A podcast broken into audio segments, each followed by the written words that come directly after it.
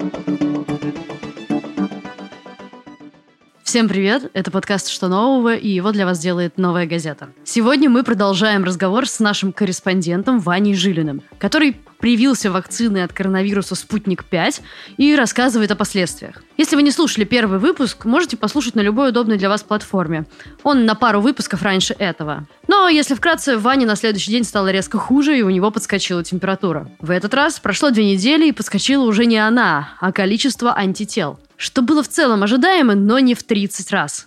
Подробнее об этом в сегодняшнем выпуске. Ваня, привет. Привет. Расскажи о своем самочувствии уже после прививки. Не становилось ли тебе хуже? Нет, мне не становилось хуже. То есть единственный день, который я чувствовал побочные эффекты, это был следующий день после прививки. Да, я о нем подробно рассказывал про головную боль, там, про температуру и про прочее. Вот, но уже на поза следующий день после прививки все побочные эффекты прошли, и с тех пор э, ни разу не чувствовал ухудшение состояния. И, собственно говоря, был очень доволен, когда узнал, что к этому хорошему состоянию прибавились еще и антитела. Давай поговорим про них. Ты не знала об уровне антител в своем организме до вакцины. Что ты узнал через две недели после? Какие это цифры? Это зашкаливающие цифры, скажем так. Оказалось, что через две недели после вакцины у меня в два раза больше антител IgM, чем это минимально необходимо, и в 30 раз больше антител IgG, чем это минимально необходимо. То есть для того, чтобы врач сказал, у вас есть антитела к коронавирусу, у вас сформирован иммунитет в той или иной степени к коронавирусу. А показатель IgG должен составлять 13 условных единиц на миллилитр. У меня этих условных единиц 400.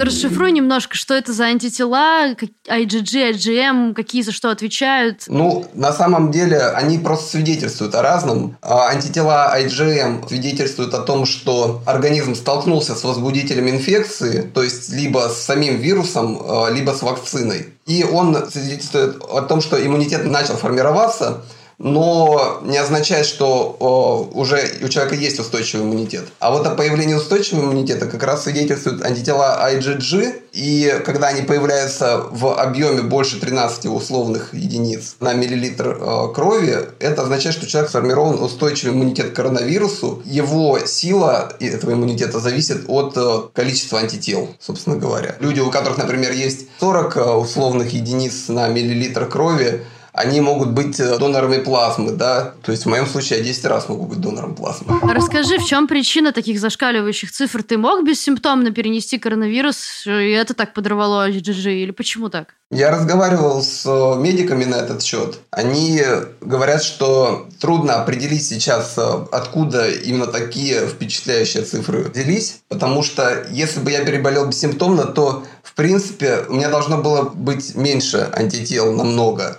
То есть, э, по общим наблюдениям за больными считается, что те, кто перенес коронавирус бессимптомно, они получают меньше количество антител. А те, кто перенес, условно в тяжелой форме, они получают большее количество антител в итоге. То есть, э, по мнению медиков, с которыми мы говорили, скорее всего, это все-таки сочетание и недавно перенесенного бессимптомно, судя по всему, коронавируса и вакцины. То есть вакцина усилила просто иммунитет, скорее всего, который уже начинал формироваться. Но это совершенно не значит, что людям, которые собираются привиться от коронавируса, можно закрыть глаза на то, что они когда-то там переболели. Наоборот, на самом деле это плохо для организма получать дополнительную нагрузку после того, как человек переболел. И обязательно, если у человека присутствуют антитела, ему нужно обязательно дождаться, когда они исчезнут, и только после этого ставить вакцину. Давайте сакцентируем внимание на этом наших слушателей. Если вы собрались прививаться спутником 5, обязательно нужно сдать анализ на антитела. И если они у вас есть, нужно дождаться, когда их не будет, и только тогда прививаться.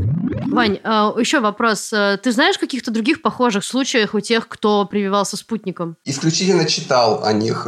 Исключительно читал, причем не в контексте появления огромного количества антител, а в контексте их появления на вторую неделю после вакцинации. То есть сами производители спутника Ви говорят, что вакцина дает эффект, формирует полноценный иммунитет спустя 21 день после принятия второй дозы. Формирование начинается после принятия первой дозы, спустя 21 день формируется уже определенный иммунитет, а после второй дозы он закрепляется. Да? Я читал про людей, у которых после э, приема первой дозы вакцины спустя две недели тоже формировался уже иммунитет. То есть такие случаи были. Насколько они э, систематичны, говорить трудно.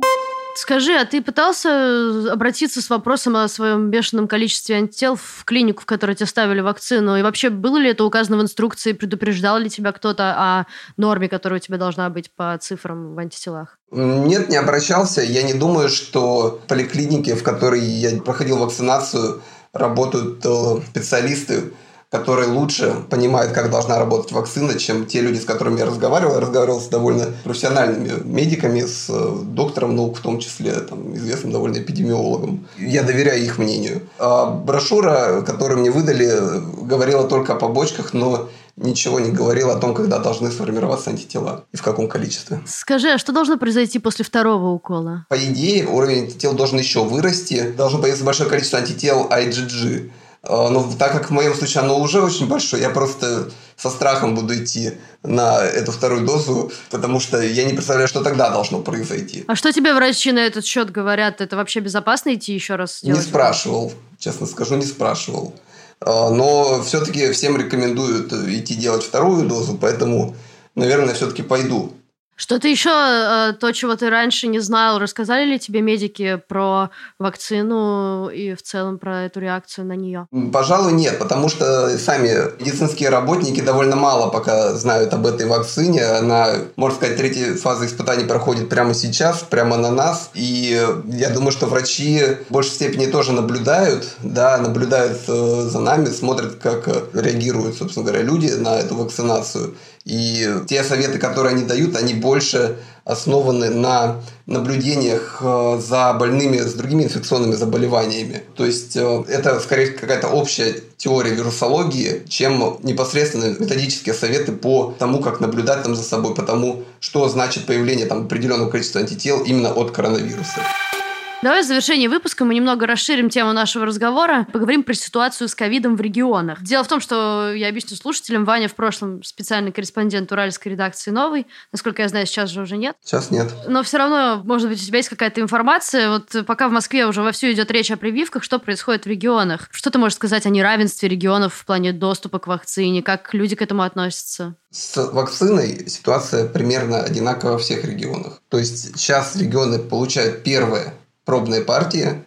Все эти партии, там, они самое максимальное, что я знаю, это 600, ну, ампул вакцины, то есть это, получается, 3000 доз для Екатеринбурга, для Свердловской области, один из наиболее состоятельных, так скажем, российских регионов. Другие цифры скромнее значительно, то есть и где-то и 200 ампул там покупают. Все эти ампулы, все ампулы, которые сейчас получают регионы, предназначены для медицинских работников и или для медицинских и педагогических работников.